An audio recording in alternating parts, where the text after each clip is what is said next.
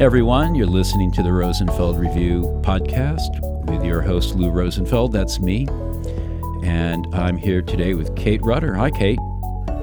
Hi, Lou. Hi, listeners. It's a pleasure to be here. Yeah, and I, I forgot to say what I always say at the beginning, but I think it's an important point to make, so I'll make it now that we're just a bunch of blind men trying to figure out the elephant. And that's actually really, really germane to having Kate on because she is. Um, uh, becoming one of those people who can take the perspective of many of those blind men. Uh, you might know a little bit about Kate already. Um, I remember when she, back in the day when she's at, at, Adaptive Path. Today she's the principal at Intelletto, and she also also teaches in the IXD program at the California College of the Arts. Kate is someone who was like one of the first sketchnoters I ever knew of and still does a lot of work in um, helping people work better together through visual methods, but increasingly, you're doing stuff uh, relying on a lot of numerical methods, and so you're kind of com- kind of going at understanding and experience from a couple very very different directions and, and different perspectives. So how how do you how are you kind of doing that? How, how did you kind of come to this point where you are taking kind of to the blind men's views? Sure. So, uh, way back in the Wayback Machine, when I was even before Adaptive Path, I uh, have been working in digital software for uh, many years. And uh, at the beginning of any new endeavor, gig, or engagement, you know, there's this classic question that you have with stakeholders or participants that says, like, what are this, you know, what does success look like? And overall, I think we've had a history of using fairly um, qualitative terms, you know, like people will be happy, there will be more customers, that type of thing. But then throughout the years, um, with better opportunities for instrumenting digital products and, you know, kind of a growth of data and big data, all of that, it became more of a pressing question. So I got to tell you, I am, I've not been a known as a numbers person. I'm, I'm much more known as a pictures person. But I had an experience after Adaptive Path uh, where I was working as a co founder at LUXr, which was a learning platform for entrepreneurs. My co founders, Janice Fraser and, and, Jason Frazier.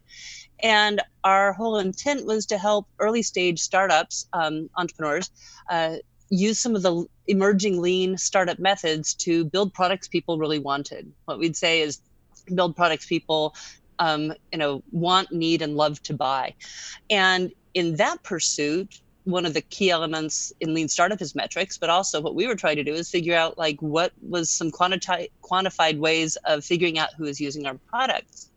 And so a lot of the material i've been working through in the last 10 years has been related to that that kind of early catalyst of well how do you know if someone is getting benefit out of your product? And over the last few years as i've gotten curiouser and curiouser about it uh, I've I've started to think of the world for UX designers as kind of the competency of or fluency in these three languages, right? So words, which we're frankly really good at until we're not, like defining design or what is this UX thing. But generally, we use words pretty well to to describe our work and to communicate. Uh, we also use pictures pretty well, like tactical ones like screen UI and diagrams like journey maps and pictures of people in context through scenarios or storyboards. But what we're not so great at really is numbers. And that's troubling because it's the dominant language in business and increasingly driving so much strategy. And and where I get concerned is when designers are looking to be in a position of creating you know products and services that actually provide value and we don't know how to quantify that value I think as we get better at using metrics and numbers as a design material, then that's important and that's meaningful for our work. So that's that's the long story, but I'm kind of putting it out there. Like many uh, UX learners and people in the in the field, um, I I get curious about something, and I've seen a lot of signals related to metrics, and I've got quite a background of running workshops with teams around metrics but the the desire and need and the sophistication of the questions is really coming to greater and greater heights right now. So well, I'm excited to be at the beginning of this process for many UX teams. Sp- speaking of your workshops, I would be a very bad business person if I didn't exploit the value of making a point that you teach your workshop, uh, which is uh, called Crafting Metrics for UX UX success. It's not so easy to say. Thanks a lot, Kate. Um, you've taught it in New York and San Francisco for us uh, last year in 2019, and right now we're, we're gearing up to, to host you again, uh, at least in one of those, if not both those places, maybe more.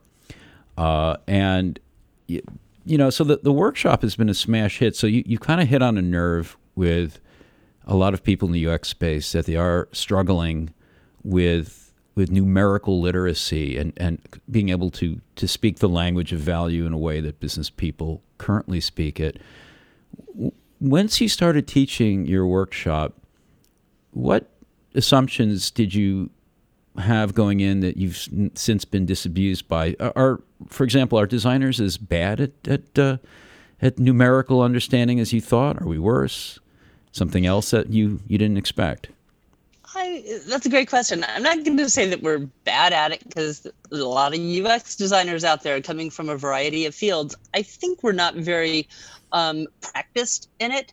And uh, so one of the philosophies that that does come up quite a bit in the workshops and in other conversations is this false dichotomy of metrics versus experience or data driven versus user driven. Um, I think that dichotomy is unhelpful.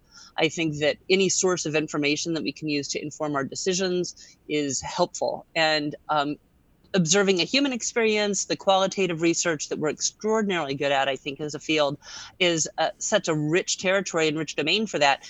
And yet, when we start looking at things that are quantifiable, I don't think we have the same competency.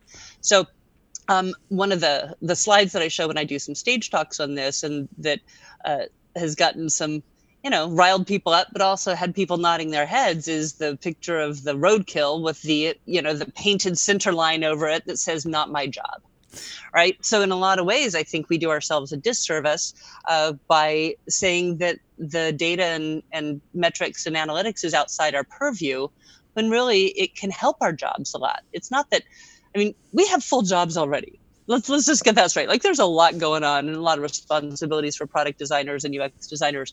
Uh, where I think it gets really interesting is when we start looking at what other more quantitative sources of information for feedback and for ongoing improvement we can use even at the earliest stages of adapting or evolving our interfaces so that we design products that can be measured in the way that the, the quantifiable metrics will help us improve our products for our users. That's really what I think is interesting. And I think until we claim that responsibility and accountability, we'll be missing out on a real important source of, of information. So I think it would be helpful to talk a little bit about what you mean by metrics because – you know, we have this stereotype that uh, we designers aren't very good at, at uh, thinking in terms of, of metrics and, and numerical va- numerical value. Uh, and I, it's almost like a trope that we've just taken for granted. But I wonder if part of the problem is just not so much that we're not good at it, it's just that the types of things we work on are not so easy to measure. They're just not, at least in, in my opinion. But maybe up your sleeve are a bunch of metrics that uh, disprove my statement. What, what do you? What, give me an example of the kind of metrics that that you really dig into, like in your workshop, for example. Sure.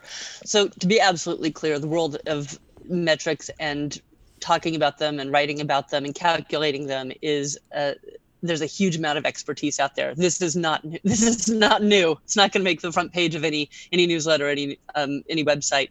Uh, where I think it gets tricky is that a lot of the standardized, more out of the box measures that company use that are often legally required, right? Like sales or shareholder share price, those types of, of values numbers um, aren't so helpful to delivering products and services that are meaningful in a unique way to customers. And so where it gets tricky is that the standardized metrics, even things like you know monthly average users or daily average users, are terrific for understanding kind of the proxy for usage. But just because someone's using something, it it doesn't go quite far enough to say are they really getting the value that we had built this product to provide. And so the thing that surprises people in the metrics workshops and the thing the information that really came out of my experience at LUXr is being able to identify like what what is our product supposed to be doing on behalf of our customers and where within the actual product structure the interfaces or the ui do do those behaviors get interacted with or get um, triggered, if you will. And so that's that's what we spend a lot of the time in the workshop on and that's when i talk to to companies what is hard for them is we know what the business use of a, of a product often is you know to make more money or to go into a new market or to expand um, a footprint for usage for an existing customer set. Uh, but it's really focused on you know buying more buying faster buying additional. And that's great from a business standpoint but where it can creates some real brittleness and some real fragility is when people are buying things but they're not using them or they're using them reluctantly because they're not really providing the use and the benefit that the customer would want. So that's a ton of words but i'll give you an example. Like one of the phrases that comes up that i use a lot is this pro- idea of a proxy. So numbers are always a proxy for something. I think the the numbers we care about as designers are proxies for human behavior that evidence that the customer is or user is is doing the thing that they want to do. And sometimes that's at odds with the business strategy. So in a social media site you know or product you have habituated usage and you have people that are like browsing through feeds or liking or posting. And really that's the customer's usage but the business usage is about advertising or targeted placements for ads or selling customer data. And those can be at odds with each other. So i think from designers when designers and i've talked to quite a few who shut down and said you know how do we get more eyeballs and it's like, well, I'm I would rather serve hearts and minds rather than eyeballs and gullets. And and I think that those kinds of conversations have been a turnoff. So I think as designers, we can open up our eyes a little bit to how can we, in a healthful, ethical, useful way, try and get numerical data around the customer behavior that matters for the purpose of the product.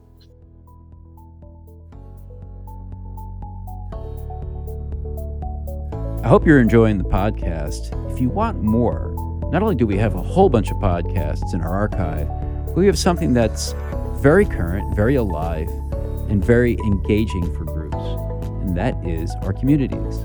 Rosenfeld Media runs a variety of communities that meet on a monthly basis for video conferences on a variety of topics near and dear to UX people, ranging from enterprise experience to advancing research to design and research operations.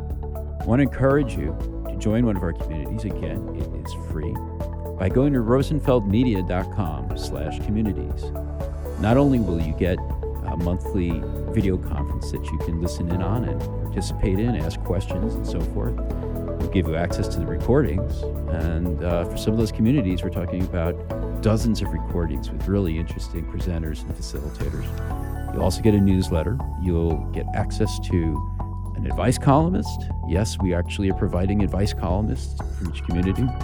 And finally, if you're interested in our conferences, our communities correspond to our conferences. So you will be the first to know when programs uh, when programs go live, uh, when tickets go on sale, and by the way, most of our conferences sell out, and other good things about our conferences, such as uh, when the scholarship applications open up. So go to rosenfeldmedia.com slash communities. You're going to find something that's free, something that's interesting, and it's a great opportunity to find your tribe as well. We'll see you there.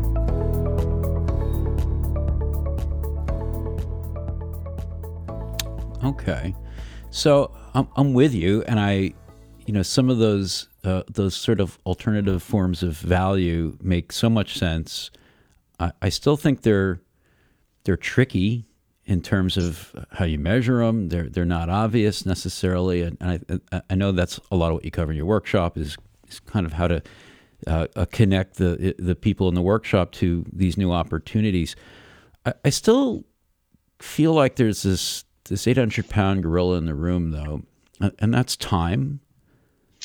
And in the sense that the easy metrics, which are the ones that certainly we're used to in business, can be abused because they're so sort of easily understood and accessible and measurable and you know we have lots of systems to look at things like sales numbers we can kind of shorten the cadence at which we review them so you know we can see you know, if you're Amazon, I, imagine uh, not just Amazon, you can look at uh, sales on a, on an hourly basis and learn something. And when you are doing that kind of condensed review of metrics, uh, uh, uh, you know, at such a quick pace, it, you might forget to look at the long term aspects of what you're doing and the value of your products and services over time. So, like, you know, like we have this power of measurement that we abuse by turbocharging it, making it go so quickly, you know, that we, we, we don't look at the long term and the big picture. And I, I think the harder or newer types of metrics that, you know, may emanate from design, we just, because they're more difficult to work with, they're more difficult to, to actually measure for, we're just sort of stuck uh, looking at them over the long term. And that kind of, you know, there's like this sort of vacuum that has to get filled in the minds of maybe decision makers about, I need, I need fresh data, I need measures or metrics on a on a more rapid basis. And because of that, they're only going to be looking at the sort of, you know, the kind of metrics that, you know, UX people might not want to rely on. That's a long statement. I'm sorry. I might have to. I, am figuring stuff out on the way on the fly here, Kate. But tell me if that made any sense whatsoever. Do, do our listeners a favor and call me out on it. Uh, well, unfortunately, I'm the, like, the worst person to call you out on that because I also have chains of thinking out loud that are, you know, that are extended. Uh, as far as so, I'll, I'll back up a little bit. As far as the idea of cadence and frequency of of checking and comparing, I think that's key. Um, one of my the most insightful books that I've relied on heavily is is thinking about informing some of my metrics concepts and and validating those with, with teams is the book Lean Analytics by Ben Yoskovitz and Alistair Croll. And it came up, you know, they were actually incubating some of those ideas when I was working with Janice and Jason at LUXr. We were all mm-hmm. trying to better understand how how data can be used to validate or invalidate hypotheses in a lean startup. And and so one of the areas that they talked about was, you know, the one um, have what an awesome metric is. And an awesome metric has specific attributes, and one of them that it's comparative. So so I specifically delve into this little tiny niche of curiosity around metrics, which is different from like performance metrics are we meeting a specific threshold or goal and instead look at feedback metrics. What kind of numbers can we as designers or product teams get on a regularized w- manner in a specific cadence that aligns with when we release product so that we can see if the product changes we're making have moved a needle on a specific customer behavior? And i think that comparative nature of looking at data, looking at analytics is is crucial to the type of benefit that product teams can and designers can get out of out of the numbers. So if it's just one number, uh, you know, kind of like uh, you know, hey, we hit nine thousand downloads this week. Well, we don't even know if that's good, right? Like you have no idea. There's a lot, a bunch of things wrong with that as a as a metrics to cheer or a number to cheer over, but you don't know if it's good because what was it last week? Was it a 100,000? Well, now we suck, right? Mm-hmm. If it mm-hmm. was 20, then now it's big. And so, but without any kind of comparative, it's just a piece of, it's just a data point. Uh, and then did we do anything that would have resulted in a difference in that number?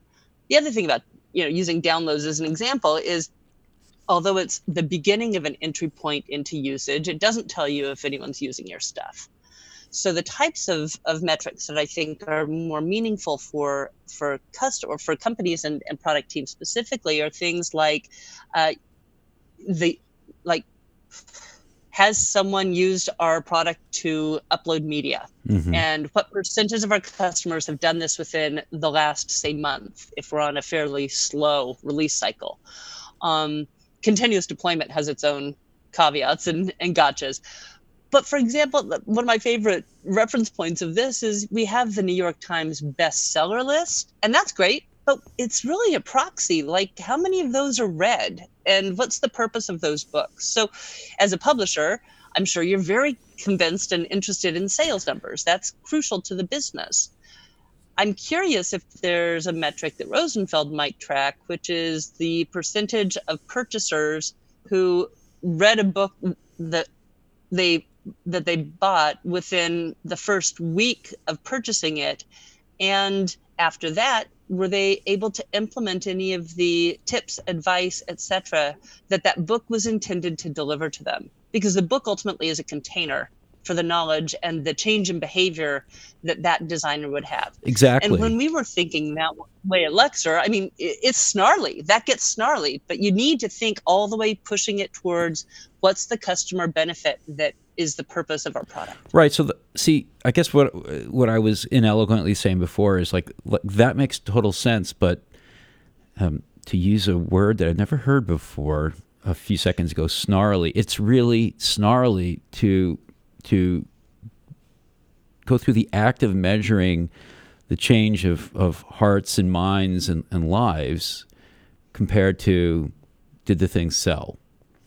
Mm-hmm. And it just because it's it's so snarly, it just takes you're not going to do it as often, and then that's just going to space out the frequency with which at which you do it, right? Mm-hmm. And so then you get into this trap where those meaningful measures are are just so expensive relative to the less meaningful measures or the ones that we just sort of take for granted that I just worry that there's like almost like a, a vacuum created where the kind of easier to measure more frequently metrics take over and kind of crowd out our ability to step back and look at these more difficult metrics that just require more investment and more time.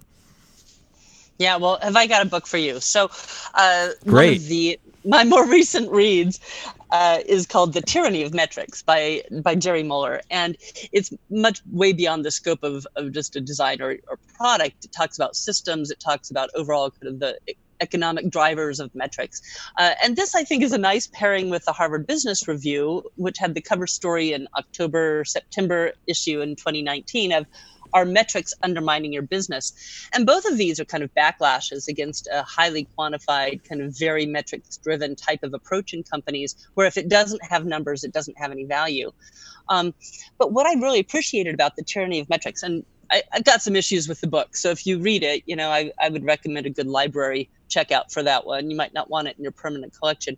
But he does a, the author does a really nice job of talking about the distortion, why metrics kind of are a backlash and, and the distortion of information that occurs. That's the phrase he uses. And the attributes of that is that measuring the most easily measurable is partially where we get distortion. Measuring the simple when the desired outcome is complex which is what you're talking about. Uh, measuring inputs rather than outcomes. Mm-hmm. So, for example, the inputs is how many books did we release, as opposed to how many you know books were read and put into practice, and then degrading information quality through standardization. So the real loss of context. So not knowing, you know, I mean, if someone buys a book but gives it to someone else, then they're never going to read that book right so you don't you lose that context when you when you have to look at a very simple, simplified data. And all of those are, I think, the kind of caveats and the level of sophistication where designers and the way that we approach problem solving could be a huge benefit. I mean, we're we have real sophistication, I think, with looking at thick data, as Erika Hall might say, around qualitative and user research types of things. And and so I'm just going to interrupt you and, and yeah. say, actually, I think Erika got that from Tricia Wang. Oh, thank you. I'm always, you know, yeah, on the and, attribution hunt. And thank as you. much as I love Erika, I just have to put in a plug for Trisha because uh, um, it looks like she'll be our keynoter at Enterprise Experience uh, in uh, San Francisco uh, on June 10th. So, yippee. She's great. Anyway.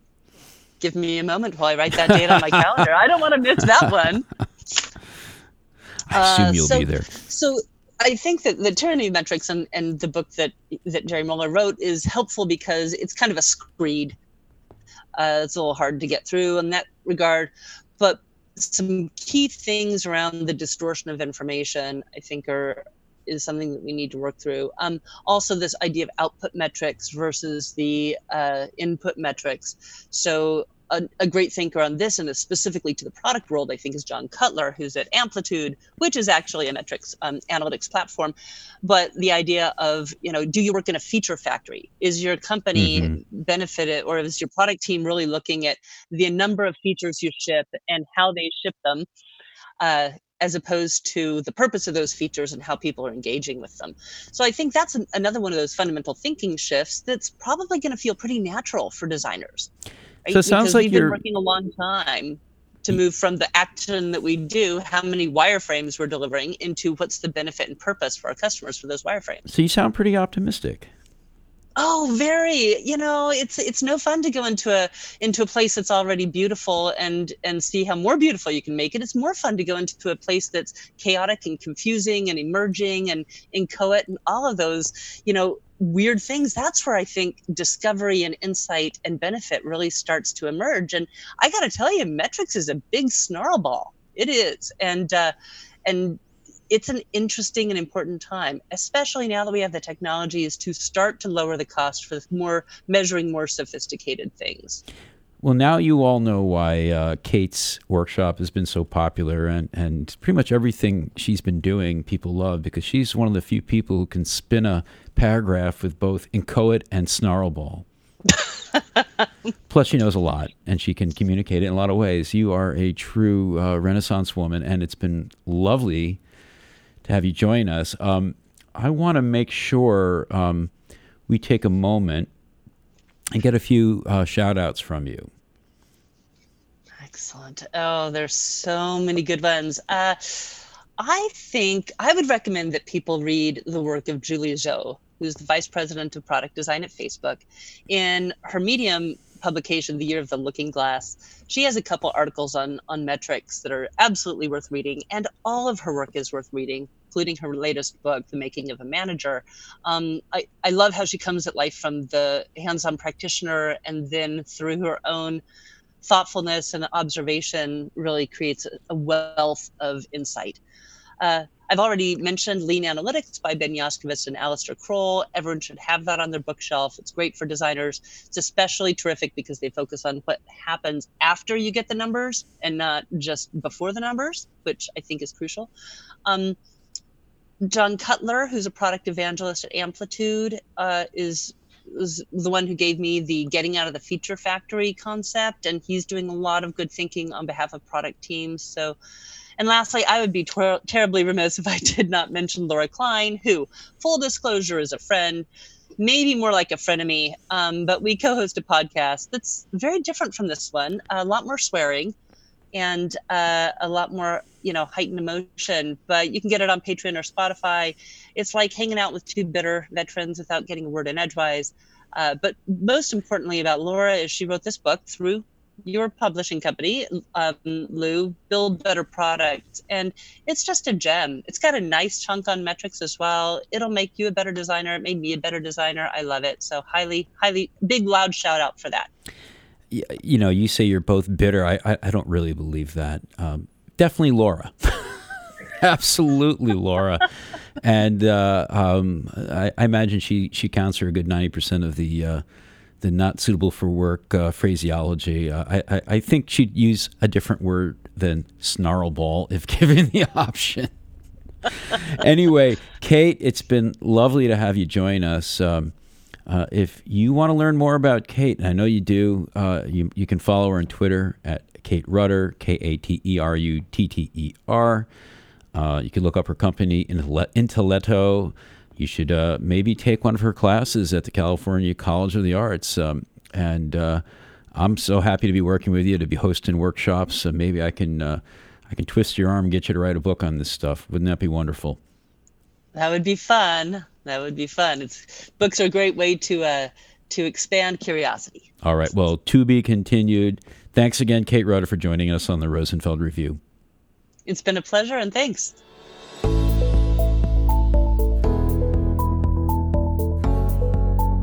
Thanks for listening to the Rosenfeld Review, brought to you by Rosenfeld Media. If you like our show, please subscribe and review it on iTunes, Stitcher, or your favorite podcast platform. I'd love it if you tell a friend to have a listen. And Please check out our website for over 100 podcasts with other interesting people. You'll find them all at rosenfeldreview.com.